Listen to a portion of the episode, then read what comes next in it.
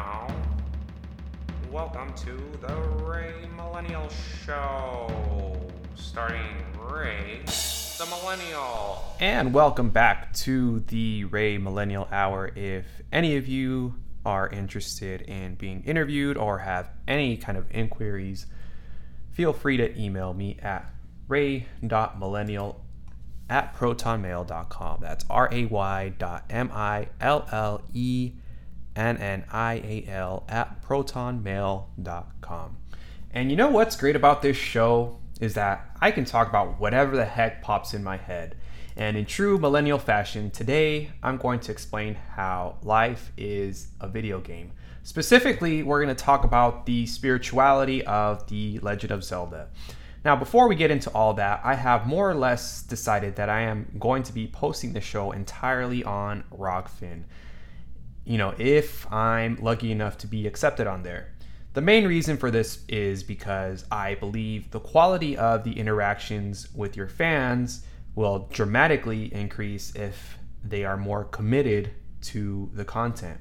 And in turn, content creators will become more obligated in cranking out the best content they are capable of. But we'll cross that bridge once we get there. So, this episode is not going to be about some fanboy gushing over his love of The Legend of Zelda. That's what YouTube is for. Instead, I wanted to explore how the philosophies of the game imparted by the story and the game design can be applied to real life. Because, after all, that's what this show is about how people can apply practical changes to their day to day. Before we go any further, I wanted to clarify religion and spirituality are two totally different things entirely. Religion is a system telling you how you should interpret spirituality. Spirituality is a personal endeavor of enlightenment. Now, the first thing I wanted to get into is the design of the game. To try to understand the intent behind the design of the game, we have to look at the game developers and where they are coming from. In my humble opinion, I think game developers have an immense responsibility and a unique opportunity of influencing young minds of the future. These games and the message they impart physically shape how young minds go about analyzing and solving problems. In other words, game developers are responsible for developing the critical thinking skills of their audience. Now, this can easily turn into a discussion of the effectiveness of the American school system and supplemental education, but I'm trying to stay on topic here.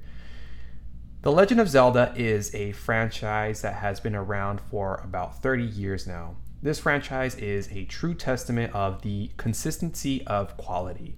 Every time I play a new Legend of Zelda game, I always notice that each storyline has incredible overlap with spiritual themes and points of view.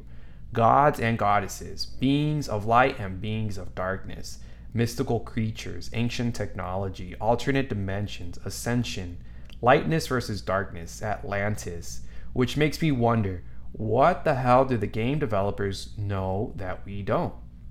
And I'm sure the people at Nintendo are a creative bunch, but obviously these games are based on real life legends. We can get into a discussion about the Sumerian tablets and the true origins of Earth, but that's another episode for another time. Now, on a more personal note, these games have showed me what the human imagination is capable of. Living in America, I personally know that, especially in recent times, there has been an assault on the human imagination using shame and science to correct any thought that veers outside the status quo.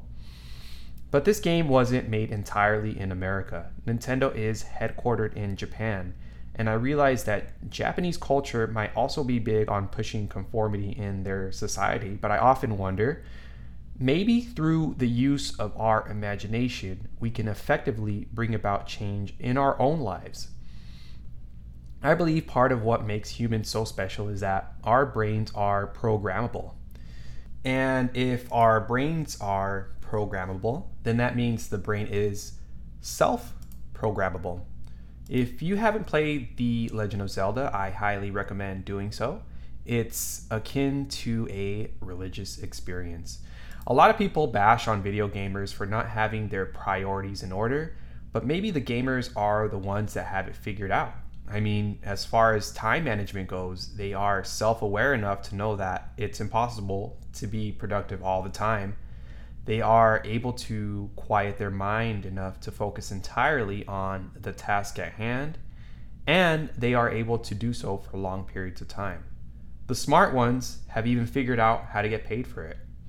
However, I will say that the way video games are played and the analysis that goes along with problem solving has changed over the years because of the infinite amount of information available on the internet.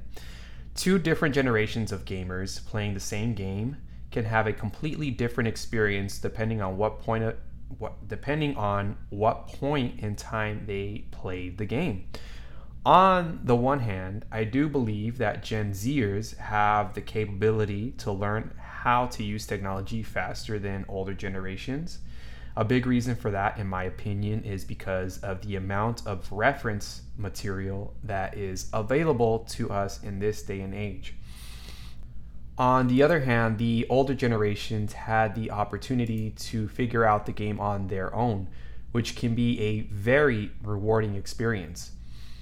This reminds me of the brain study conducted on cab drivers in London. They found that the London cab drivers had a physically larger hippocampus over the control subjects simply because the immensity of detail they store in their brains and also because the amount of time they have dedicated to performing and repeating the same kind of function. But anyway, this podcast was supposed to be about the spirituality of Zelda and the deeper I get into this script, the more I am becoming aware of the immensity of the topic. I do believe that video games are an especially personal journey. Just think about when you are barely starting to play a video game. At the beginning of your journey, you are just struggling to figure out how to even use the controls. Inevitably, the storyline progresses, and in the process, we are actively mastering the controls, whether we are aware of it or not. Pretty soon, we are engaged in the storyline without being bothered by the mundanities of the controls. Eventually, we master the storyline and we are free to explore the entirety of the universe with our newfound abilities. So, the first theme of spirituality I wanted to talk about is the concept of lightness versus darkness. The Legend of Zelda does a good job of showing throughout its series that lightness is inextricably linked to darkness. You can't have one without the other. Of course, you have Link's shadow side, quite aptly named Shadow Link, conferring upon us that there is a dark side to all of us as individuals.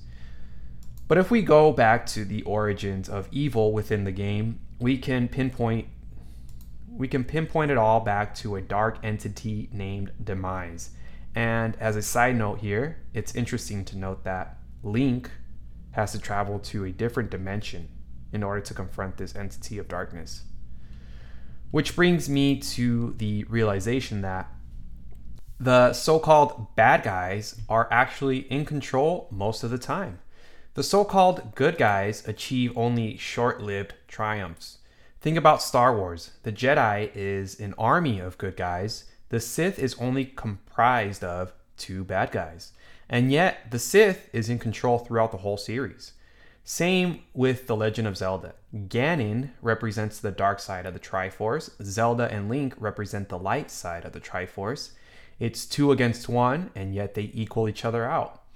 Ganon arguably spends more time being in control of Hyrule than Zelda and Link, throughout the whole series. Darkness is just so much more overwhelmingly powerful than the light.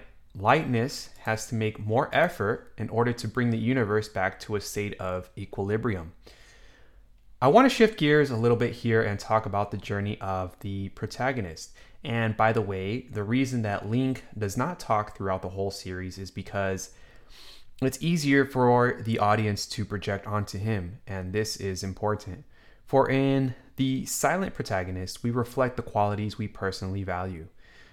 What what I find ironic is that throughout the entire series, Link is labeled as the chosen one, The irony is that this game is being played by millions of people worldwide.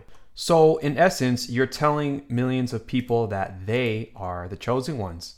This is probably the most important message of the game because, like I said earlier, I feel that there has been an active assault on the human imagination through science and shame. Science would have you believe that we're just specks of shit floating on a rock through space with no purpose other than to reproduce and to die. That to me sounds like a very boring way to spend our incarnation here on Earth. I do believe that every human is like a mini god. I do believe that humans possess divine capabilities such as mind reading and levitation, but it's up to us to unlock these capabilities. But that's another conversation for another episode. And I think this is a good place to end it. I know there is still a lot to cover on this particular topic. I may make another episode, but if anyone out there has any thoughts they would like to contribute, I'm always down to do interviews. Oh, and it should also be noted that Navi, Tail, Fi, and Ezlo are representative of intuition. Thank you for joining us, and we'll see you next time.